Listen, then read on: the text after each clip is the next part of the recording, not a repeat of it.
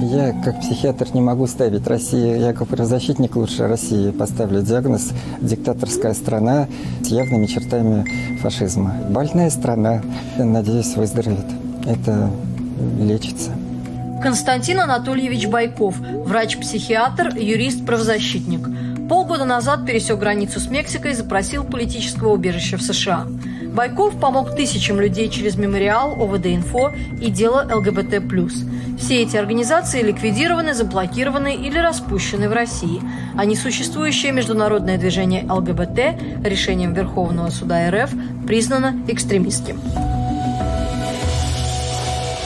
Вы сейчас продолжаете свою защиту?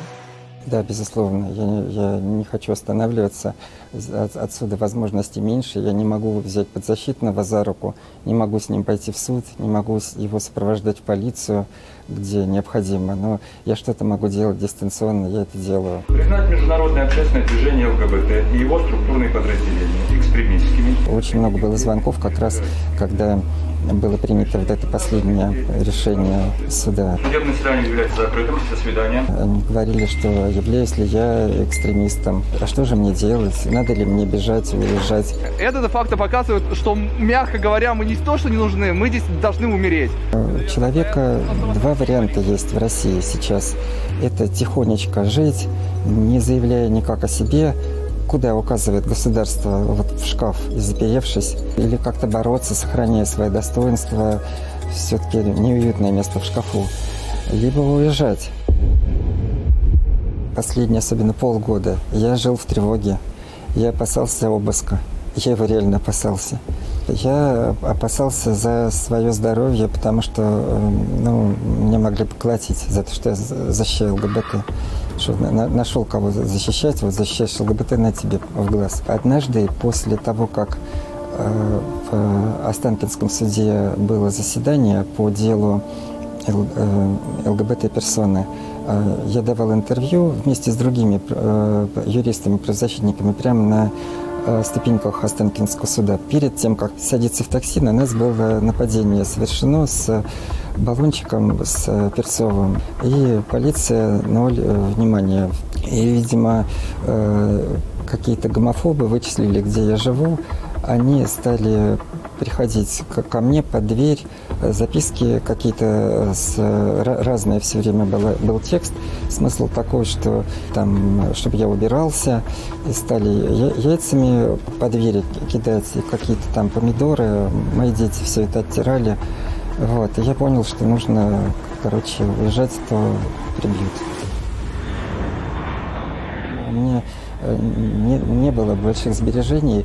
Я только вот э, на билет у меня ушло очень много денег на, на жизнь в Мексике, и фактически я э, перешел границу, когда у меня было чуть больше, чем тысяча долларов в кармане на, на нас на всех.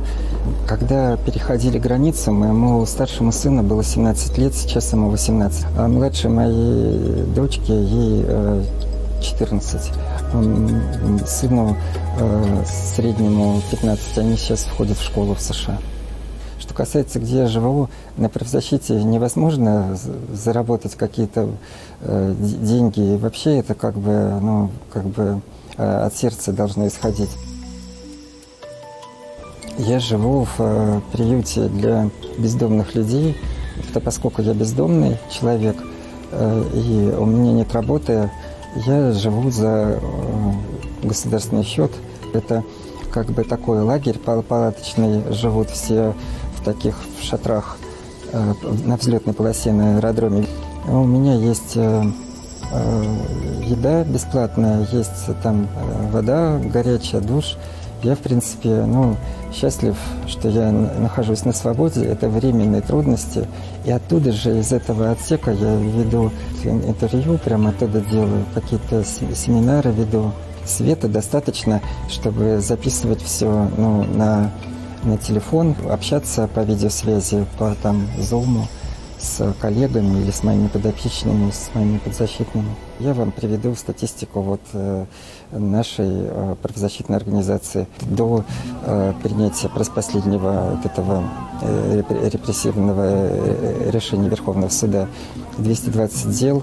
У нас было 185 дел в отношении Т-персон И у нас было приблизительно 70 обращений просто по телефону в, в неделю. И вот после того, как еще не вступила в силу, еще до 10 января, вот просто в декабре этих обращений стало в два раза меньше. То есть примерно 35 человек в неделю стали звонить. О чем это говорит? Это не говорит о том, что стало меньше тех, кто хочет обратиться за помощью. Их, наоборот, стало больше гораздо. Просто люди стали бояться обращаться даже в профильные организации. Коридор! Но сейчас, вот, когда идет война, называемая СВО, э, и когда идет такая травля ЛГБТ-людей, когда государство сделало их своими врагами, объявило недочеловеками фактически, как в гитлеровской Германии, все замерло и поселился страх. Конечно, суицидальные настроения, они повышаются у человека, когда постоянно тревога, тревога, тревога есть, потом будет депрессия обязательно и, возможно, э, нехорошее размышление о том, э, зачем я живу. Для тех, кто меня слышит, э, из ЛГБТ персон. Обязательно нужно выбирать э, все хорошее, обязательно нужно выбирать жизнь, и обязательно все это плохое пройдет.